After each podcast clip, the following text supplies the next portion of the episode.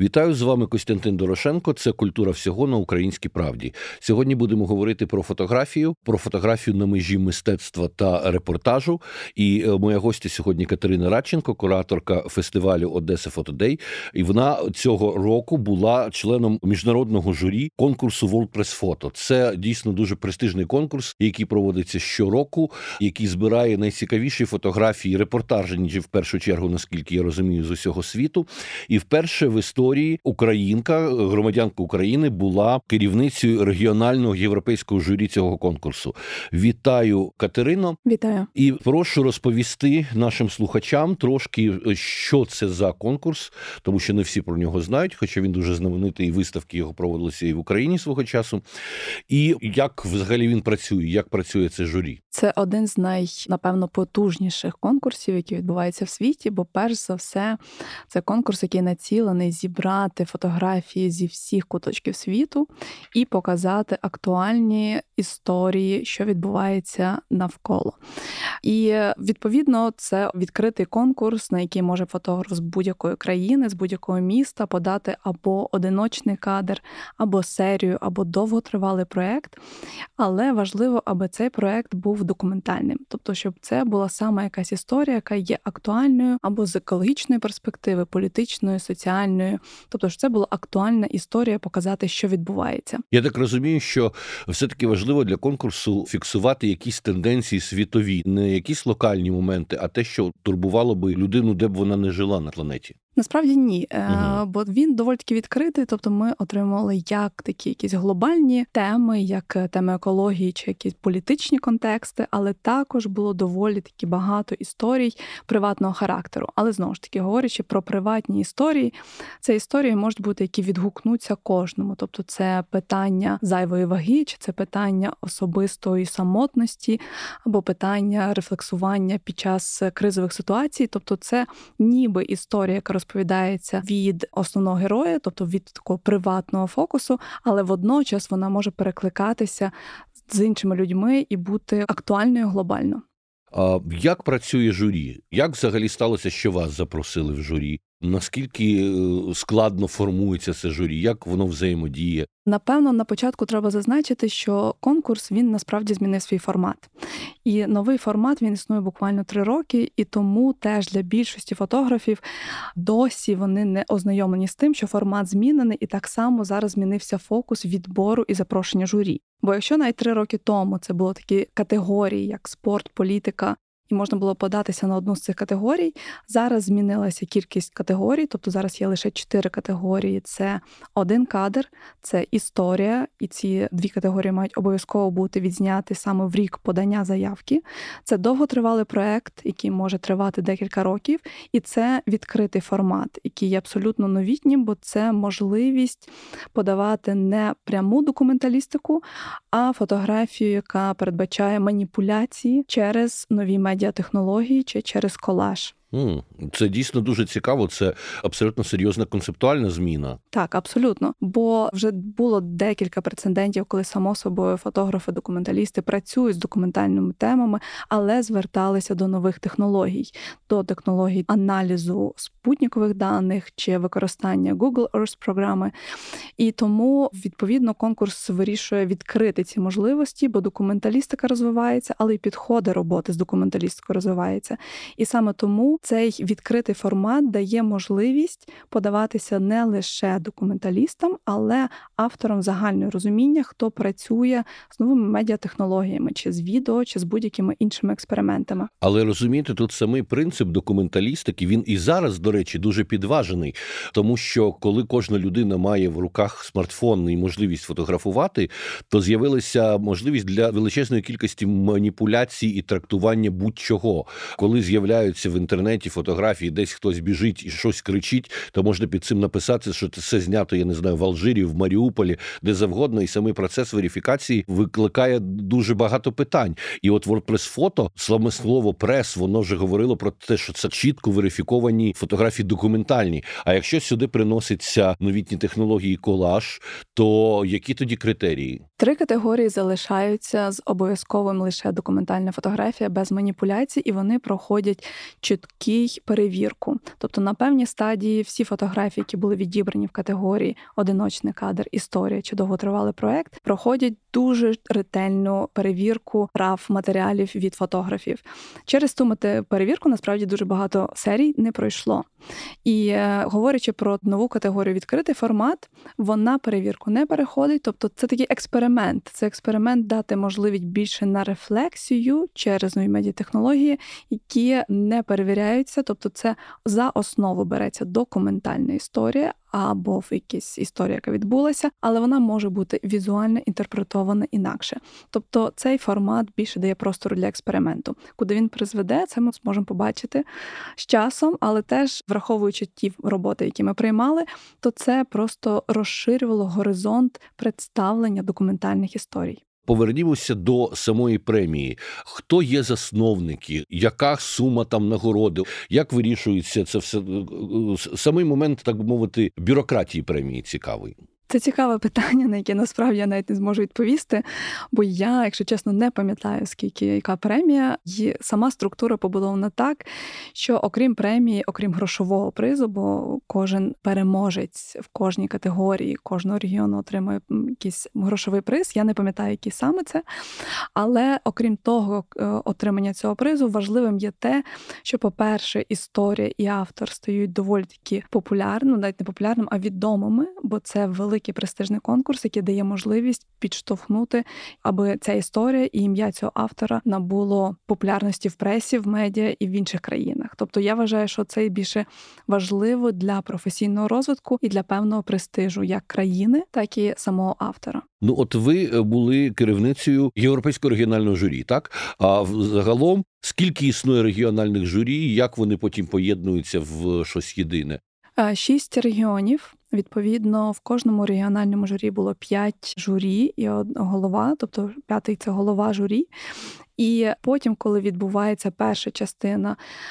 Кожне регіональне журі отримує доступ лише до тих аплікацій, до тих фотографій, які відправлялися тільки в рамках цього регіону.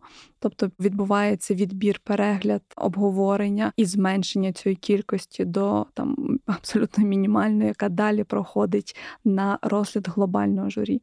І кожен голова регіонального журі, власне, є членом глобального журі. І це зроблено таким чином, що, наприклад, я, знаючи контекст свого регіону, обговорюючи з нашими журі, представниками журі мого регіону, далі коли приїжджаю вже на фінальний відбір, я можу, по-перше, адвокувати, розповідати історії, розповідати, що відбувається за цим, і надавати необхідний контекст, аби пояснити ту чи іншу історію, або, наприклад, розповісти, чому саме ми відібрали тих чи інших авторів. І плюс, говорячи про глобальне журі, це сім членів, тобто це шість голів регіонального журі, плюс один незалежний керівник е, Chair of Global Jury. Коли ми говоримо про регіональне журі, ви розглядаєте фотографії, які стосуються конкретного регіону. Вони ж можуть бути зняті фотографом з любого регіону. Абсолютно, Себто там фотограф з Африки може щось фотографувати в Чехії, і це буде європейське журі так, розглядати. Абсолютно. Так. І тоді я прошу вас розповісти про ту нагороду, яку отримав е, Євген Малолєтка, що вона означає, і хто ще у нас є е, цього року з переможців. Е, в нас насправді говорячи про наше європейське журі, тобто ми цього року отримали неймовірну кількість заявок, тобто це було більше ніж 7 тисяч. І хочу зазначити, що насправді найбільшу кількість отримує саме європейський регіон що ускладнює трохи роботу для журі європейського регіону. Але для нас, для членів журі, само собою, після всіх обговорень було важливим визначити, що саме ми хочемо показати, що для нас є актуальним. І для нас всіх було важливим зробити акцент на війні в Україні. Тому, говорячи про дві категорії: це категорія один зображення і історія. Ми зробили фокус лише на історії з України або на історії, які пов'язані з війною. І е, насправді кількість заявок, фотографій, які були відзняті в Україні під час останнього року вона була неймовірно висока. Тобто, це була дуже велика кількість заявок, і це само себе вже заговорили. Це фотографи з різних країн світу. Єдине, що це було з одного боку неймовірно складно емоційно, не тільки мені, але й іншим членам журі. Але також це був величезний об'єм тих фотографій, які би ми ніколи в житті не могли побачити в інших умовах. Тобто, це просто шалений потік саме воєнної фотографії і злочинів, які були проваджені Росією. Для нас було неймовірно складно теж вирішити, тобто з цього всього потоку, хто може стати. Власне, переможцем, бо дуже багато історій, дуже багато різних поглядів, дуже багато, скажімо так, абсолютно тяжких емоційно матеріалів. І з одного боку ми отримали величезну кількість фотографій саме з Бучі, з Ірпіня, і це була дуже велика кількість повторів. Тобто ми навіть не говоримо про те, що одна якийсь сюжет був знятий двома авторами. Ми угу. говоримо про те, що один сюжет був знятий двадцятьма авторами. А як тут вибрати це дійсно важкий момент?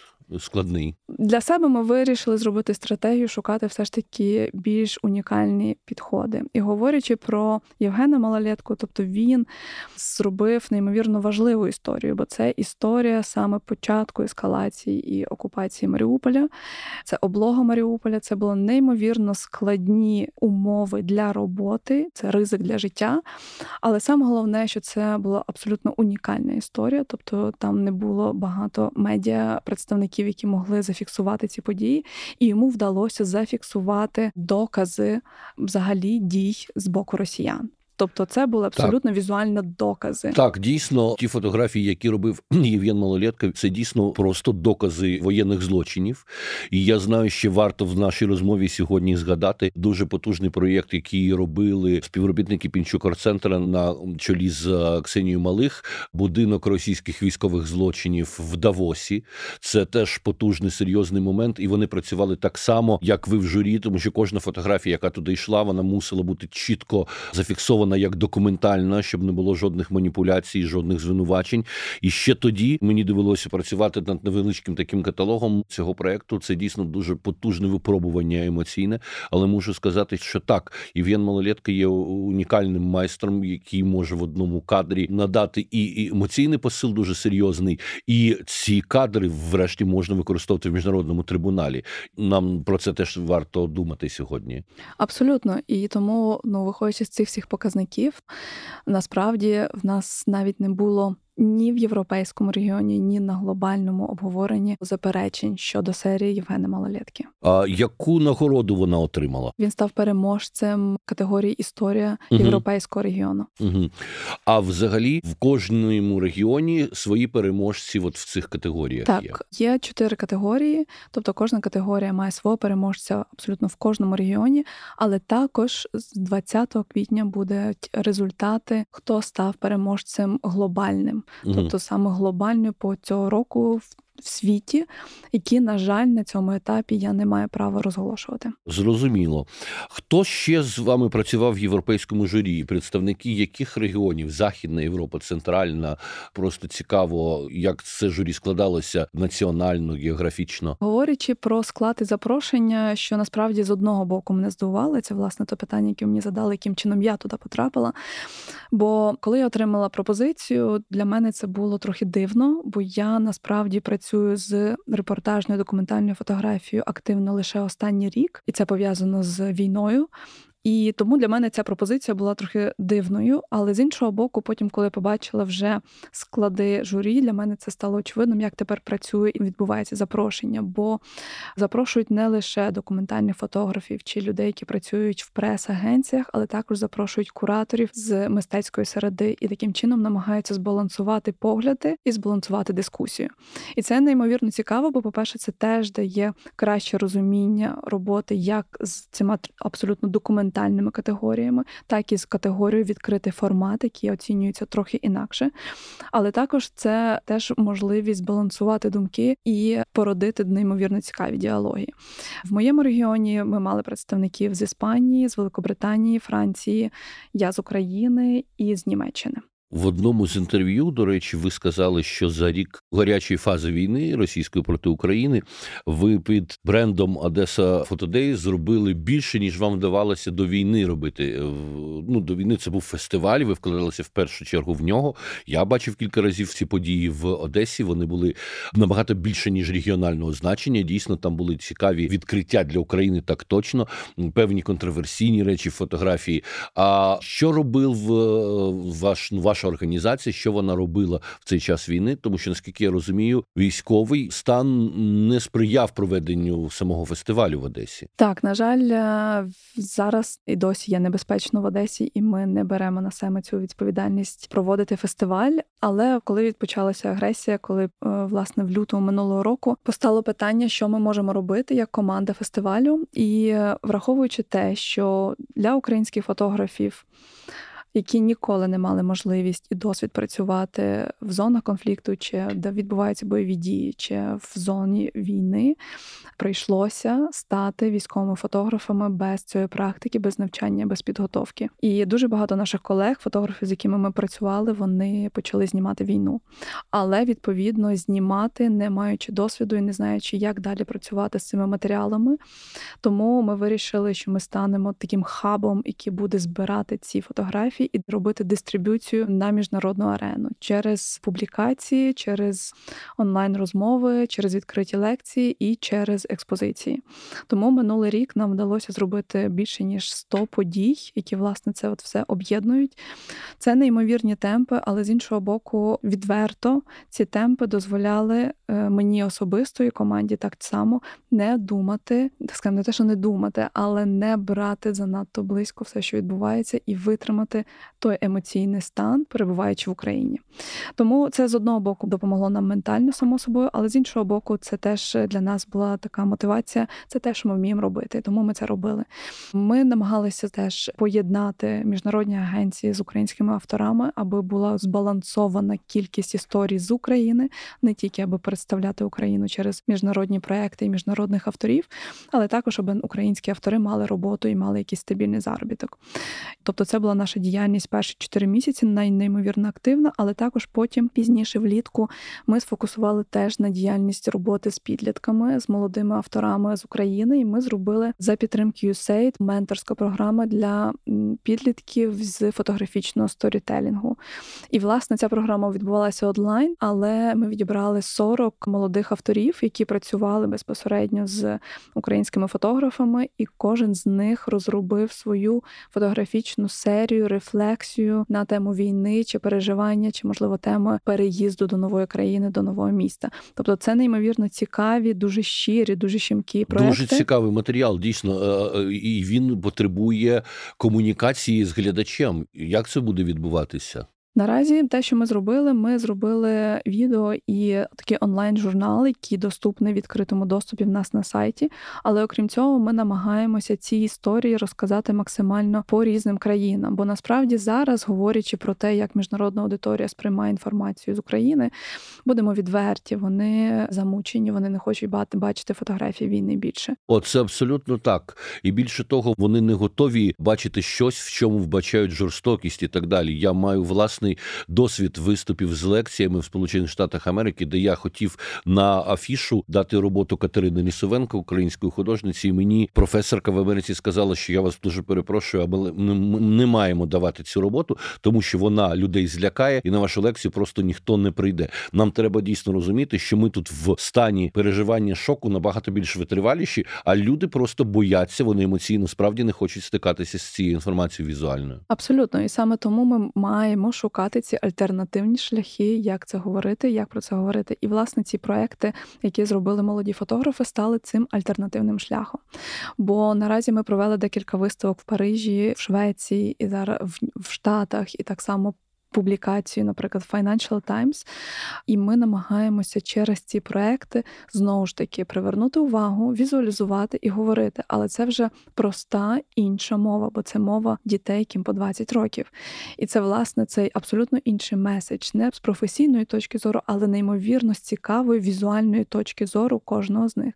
І думаю, з точки зору щирості, безпосередністі висловлення, тому що ці люди, які ще не навчені якимось стандартам лицемірства, до яких призводить дорослішання дуже часто, на жаль, абсолютно. А ви знаєте, це момент дуже цікавий. І чи ви погодитеся з тим, що мені здається зараз на часі демонструвати людям в Європі в світі, що Україна не тільки потерпала від нападу російського від цих злочинів, себто важливо продемонструвати, що ми не є жертва, тому що є велика кількість візуальної інформації, яка якраз говорить про життєздатність українців, про те, як вони, не дивлячись ні на що, відроджують свої будинки в тій самій Бучі, в тому самому Ірпені, не дочекавши ще ніякої допомоги від держави, від закордону, люди просто скидаються грошима і відновлюють ті будинки, які вже були навіть списані, і вважалося, що їх не можна відновити. Коли я бачу там нові ресторани, десь під Києвом відкриваються, коли я бачу дітей на цих дитячих площадках, мені здається, це важливо. Цей меседж важливий побачити світові, що українці не лише повертаються на колись окуповані території, а з завзяттям відроджують їх і знову наводять лад. Оцей підхід, оця е, спраглість до життя. Мені здається, це теж велике відкриття для світу, що так можна, при тому, що бойові дії ще продовжуються. Так, але теж я можу зазначити, що неймовірно важливо це показувати, але ще неймовірно важливо це пояснювати. Бо те, з чим ми зіштовхнулися, теж проводячи наші проекти, що, наприклад, дуже багато хто не сприймає те, що ми не є жертвами, те, що ми не поводимося як жертва.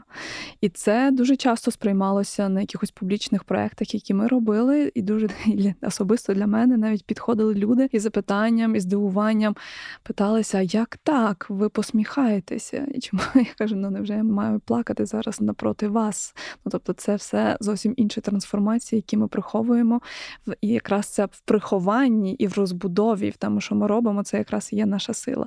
Але цікаво, що насправді без цих коментарів і без спілкування це теж може інакше бути щитано і сприйнято. Тому це теж важливо давати в такому певному контексті із діалогами, з розмовами, бо інакше їм складно це зрозуміти, не маючи цього досвіду і маючи трохи інше бачення тої жертви і як має виглядати жертва такої війни, яка зараз відбувається в Європі, за масштабом не було з часів Другої світової, але останні війни такі криваві в Європі це югославські війни, і вони були теж абсолютно антилюдськими, тому що там використовувалася ненависть етнічна, ненависть релігійна і так далі. І безперечно, європейці звикли сприймати біженців з тої самої Боснії чи з інших югославських країн як откровенні відверті жертви. І є факт, що люди, які пережили знущання в своїх селах, там люди, наприклад тої самої Сребрениці, вони не хочуть повертатися. І ті люди, які виїхали, вони бояться емоційно, вони не можуть повертатися в ті міста, де вони бачили геноцидальні практики. Українці демонструють щось справді дуже дивне, щось абсолютно нове, що навіть не вкладається в антропологічні дослідження. Це дійсно факт. І е, можемо тут констатувати, що ну можливо це антинауковий якийсь підхід, але от самий дух історії історичних змін він справді тут існує. Ну а повернувшись в Україну, які активності діяльності ви готуєте і проводили, і будете проводити в самій Одесі, бо це все таки вперше рідний ваш регіон, регіон вашого фестивалю, і надважливий для України сьогодні, тому що ми бачимо, яку ставку в колоніальній політиці Росії завжди робилося саме на Одесу, як е, руський город і так далі. Ми провели одну виставку, е, такий як відкритий формат під відкритим небом минулого року, весною минулого року. І зараз я планую власне за пару тижнів повернутися додому, провести декілька зустрічей, і все ж таки з командою ми думаємо про альтернативи і про те, як можна було б зробити маленький фестиваль, аби це було для локальної спільноти і аби це було в умовах безпеки. Але наразі це пошук ідей і пошук формату, який можливий. Тому наразі не можу говорити нічого конкретно, бо все ж таки всі наші проекти, які ми зараз робимо, робимо супер короткі терміни і намагаємось реагувати на ситуацію. Тому може статися так, що за тиждень ми об'явимо, що він буде через тиждень, або ж ми будемо дивитися, і як буде розвиватися ситуація. Але окрім цього, ми розробляємо інші експозиції за участю українських авторів, які будуть представлені в Європі протягом року. Ну от я знаю, що нещодавно виставка в Швеції в Вармландському музеї відкрилася з вашої підтримки. От коли ви співпрацюєте з Європою. Наскільки важливо для вас потрапити саме в якісь серйозні знамениті е, гучні інституції? Чи ви розглядаєте також комунікацію на рівні не таких знаних інституцій, але туди, грубо кажучи, в європейську провінцію теж треба доносити меседж про те, що відбувається в Україні? Насправді ми взагалі не дивимося, наскільки гучна чи не гучна інституція, бо за теж останній рік ми провели доволі таки велику кількість проєктів, яка відбувалася і в маленьких селах, і в маленьких регіонах, і, навіть в селах. Та навіть в селах, бо ми, наприклад, робили там спільні якісь експозиції під час е, містечку кран в Словенії, чи там ну тобто, ми робили дуже велику кількість, але скажімо так, в нас важливим це є хто є партнером, які ідеї має партнер. Бо само собою ми отримували багато заявок про те, що люди хотіли зробити якісь експозиції, але це дуже часто були використання українських авторів бо це було важливим в певний момент часу для промоції певної інституції. Якщо ми бачимо, що запит іде з такою ціллю, ми просто від нього відмовляємось, і нам абсолютно байдуже, які це є інституція, яке це є місто. Тобто для нас важливо в першу чергу, що ми стоїмо на одній платформі з нашими партнерами, що ми дійсно можемо один одному довіряти, бо знову ж таки більшість наших подій ми не їздимо на них. Ми формуємо програму, ми формуємо матеріали, ми надсилаємо і далі вже онлайн намагаємося координувати аби ця подія відбулася. У нас немає ні технічної, ніякої можливості їздити на всі наші події. І тому для нас важливо цей момент довіри. Тому ми робили як і з великими інституціями, так і з маленькими організаціями, так і з простими ініціативами, коли люди просто хотіли зробити виставку під відкритим небом, присвячену фотографії війни з України. Нам це важливо, бо через фотографію ми розповідаємо історії, які відбуваються в Україні. Якщо є можливість отримати гонорар для митців, ми намагаємось все зробити для того, аби кожен автор отримав гонорар. Якщо такої можливості немає, але це момент, скажімо так, віднесення інформації до публіки, то ми це теж використовуємо, бо це теж альтернатива. А в співпраці з міжнародними інституціями європейськими, особливо в перші місяці війни, крім такого бажання іноді використати дійсно українських митців, інструменталізувати їх для просування там власного іміджу, була ще одна ідея, яка абсолютно неприйнятна для більшості українських діячів культури. Це намагання замирити українців з росіянами і робити якісь такі абстрактні території, нібито для діалогу під гаслом Ми за мир і так далі. Чи стикалися ви з подібними пропозиціями? І якщо так, то як на них реагували? Так, ми стикалися само собою, і наша реакція однозначно. Ми не приймаємо участі в таких подіях. Ми можемо закенселити і відмовитися від участі за день або за короткий термін, як тільки ми дізнаємось про це. І, наприклад, повертаючись до WordPress фото, коли я отримала запрошення, я мала лише одну умову, і ця умова була, що в членах журі не буде представника представників з Росії, бо інакше я би не погодилася на цю пропозицію, наскільки би престижною вона би не була для мене чи для нашої країни. А стосовно роботи в журі, чи потрапляли на конкурс роботи російських митців? Так, абсолютно. Тобто він був відкритий для них так само. Це не залежало від мене, бо я зайшла вже маючи перед собою відбір зі всіх учасників. Тобто, ми бачили, я бачила само собою роботи представлені з Росії. І от в даному випадку, яка ваша реакція, якщо робота дійсно промовиста, цікава і талановита, але художник, ви розумієте, що він представник країни-агресора. Який був ваш вибір, ваша реакція? Чи могли ви накласти вето, наприклад, на цю роботу? Чи ви змушені були все одно відсторонитися від свого сприйняття як громадянка і дивитися тільки на фаховість? Я намагалася бути максимально професійною і намагалася оцінювати в першу чергу за візуальними показниками і за показниками, як формується історія. І можу зазначити, що за цей рік ми не отримали сильних робіт, за які б мені би було шкода. Ні, цього не було. І теж говорячи про ті аплікації, які ми отримали зі сторони Росії. Теж було доволі таки багато маніпуляцій, як вони їх подавали і як вони давали тексти. А от це цікаво, і цікаво, чи були фотографії так званих російських воєнкорів зі сторони окупаційної території. Вони ж дійсно проводять там масштабну пропагандистську роботу. В першу чергу, безперечно, це на внутрішньоросійський ринок, але я впевнений, що росіяни намагаються так чи інакше просувати ці ідеї і іміджі і на зовнішній ринок. Я не можу сказати, хто подавався. Ми не отримали цю інформацію. Більш того, я навіть не могла знати, хто з українських авторів подався. Тобто, це було неможливо. Само ага, ви дивитеся просто фотографії без резюме? От як ми відбув? не маємо імен, ми угу. не маємо інформації. Угу. Ми маємо лише опис серії. Ми маємо інформацію, де ця серія була зроблена, і ми маємо інформацію, який термін автор проживає на території тієї країни, де він зробив ту чи іншу серію. А ще ми маємо інформацію гендеру. У нас дуже лімітована інформація. Ми не маємо взагалі жодних імен. Я насправді імена переможців дізналася вже коли були опубліковані результати. Тобто до цього ми не мали цю інформацію.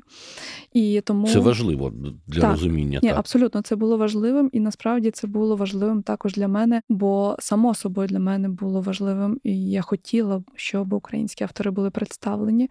Але, наприклад, підхід був максимально нейтральним в тому випадку, що я не розуміла, хто є за ким, хто де стоїть і хто є яким автором. Тобто, само собою, якась мінімальну кількість фотографій я могла ідентифікувати, але це була абсолютно мінімальна кількість, яку я могла ідентифікувати. А так насправді багато українських авторів я не знала, хто стоїть за тою чи іншою серією.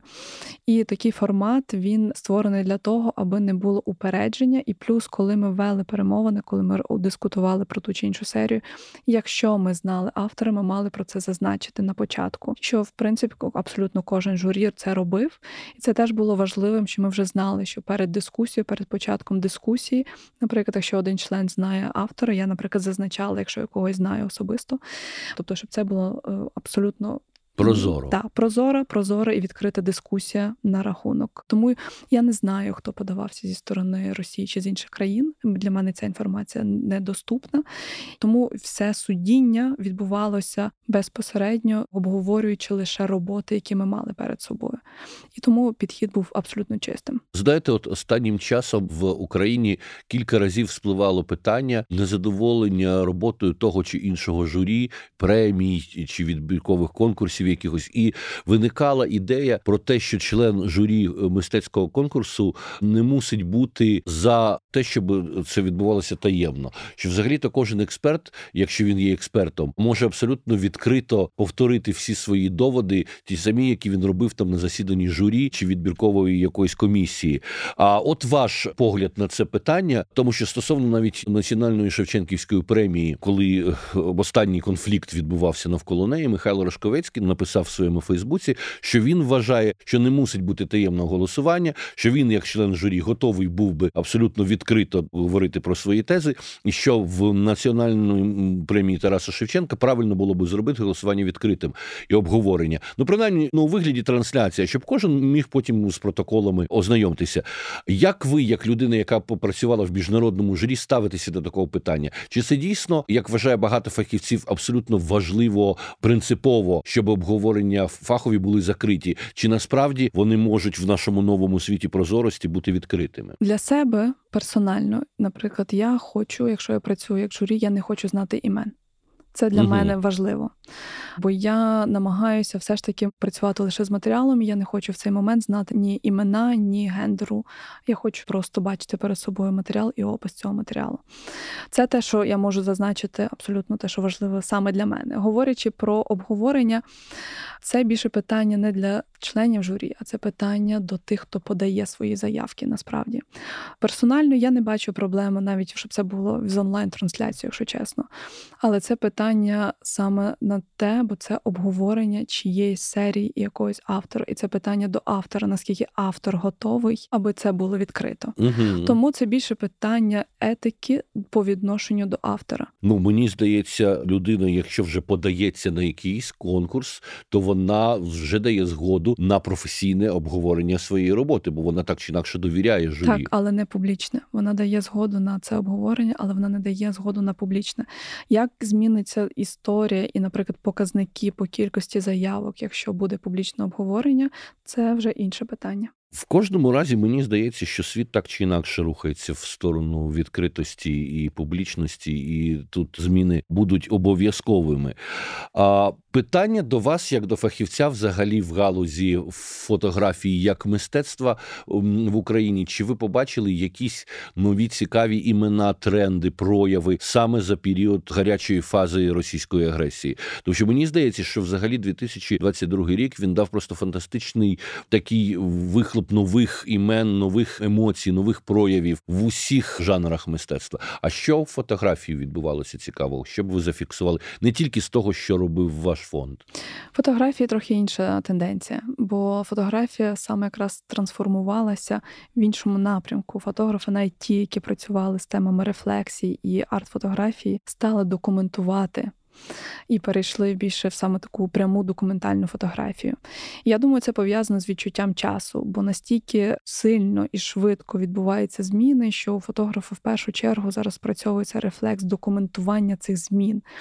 І знову ж таки, для рефлексування і створення якогось мистецького проекту необхідний той час і безпечний простір, який багато хто з фотографів, на жаль, на сьогодні не мають. І тому зараз те, що я можу бачити саме серед фотографів, це йде така дуже швидка документація цих змін, яка відбувається як і на території України, тим, хто залишився, і так само швидка документація змін тих фотографів, які виїхали, але вони вже фокусуються більше на своє нове оточення, на сприйняття як людини, яка тимчасово стала переселенцем. Але зараз фотографія стала більш документальною в Україні аніж було це до лютого минулого року. Чи готові в світі сприймати зараз нашу фотографію з цікавістю, от якраз не лише як документальну, не лише як фотографію війни? Чи можемо ми говорити, що цікавість до України і до фотофіксації нашої трагедії продовжується в бік цікавості взагалі до історії нашої культури, зокрема до е, української фотографії з тими явищами, там як так звана Харківська школа і так далі? Так, і мені дуже цікаво спостерігати, як насправді зараз, коли виїжджаєш за кордон, і ти бачиш, як починають колеги чи люди, які приходять на події, апелювати і жонглювати назвами наших міст, які вже починають розбиратися в географії і навіть починають читати історію. Це само собою великий прорив. Шкода, що він відбувається саме такою ціною. Але з іншого боку, е, те, що я бачу, що важливо, інтерес є, але важливо його зараз не притупити. А це не притуплення, це означає постійно змінювати підходи і роботи з міжнародною аудиторією.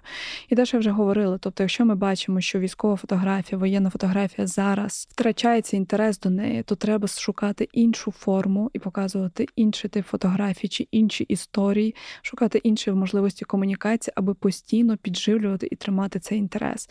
Бо інакше, якщо давати лише постійно один поток фотографій з міст з е, України, з фронту, ми будемо вже е, змінювати акценти, і плюс це просто буде вже і зовсім інше сприйняття. І це важливо це відчувати, аналізувати і просто змінювати форму. Але і тоді цей інтерес буде постійно підживлюватися, бо це буде отримання нової інформації, і він буде тривати, і він буде давати той поштовх на самоосвіту і на взагалі дізнаватися про те, що відбувається там, як що відбувається в Україні в історичному контексті, не лише саме зараз на війні. А ви як бачите, ми маємо цей потенціал, тому що ну те, як використовують українські військові натівську зброю, змусило говорити про те, що українці неймовірно кмітлива нація, яка знаходить несподівані абсолютно рішення на фронті, чи в е, комунікації з точки зору фотографії і мистецтва ми настільки ж можемо проявляти швидку і несподівану реакцію у комунікації? Ми маємо шалений потенціал, і те, що ми робимо, це кожен наш проект, не тільки ми як фестиваль, але взагалі всі колеги і всі, хто зараз щось робить.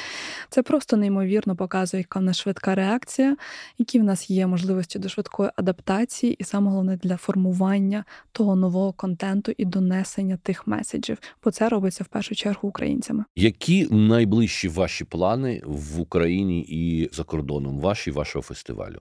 В Україні зараз, поки я тут, планую провести декілька зустрічей. Хочу просто зустрічатися з авторами, говорити дивитися серії, дивитися, що відбувається, давати якісь, можливо, свої власні рефлексії. Тобто, це поки я в Києві, потім я поїду в Одесу. А стосовно наших проєктів, то в нас заплановано декілька виставок. Найближче це буде виставка в Відні на початку червня, потім середина червня. Це виставка в Польщі, в Лодзі. Так само в нас запланований Лейпциг, Нідерланди. Тобто на травень, червень в нас заплановано шість експозицій. Тому зараз ми працюємо над ці шість експозицій місяці розробляємо їх. Тобто, насправді, всі наші плани це два місяці. А далі реагуємо по ситуації, дивимося, що актуально, що працює, і формуємо нові плани. Дякую вам гарно. Це Катерина Радченко, куратор фестивалю Одеса Фотодей і керівниця європейського регіонального журі WordPress Фото. Бажаю вам наснаги і Дякую. до зустрічі. До зустрічі.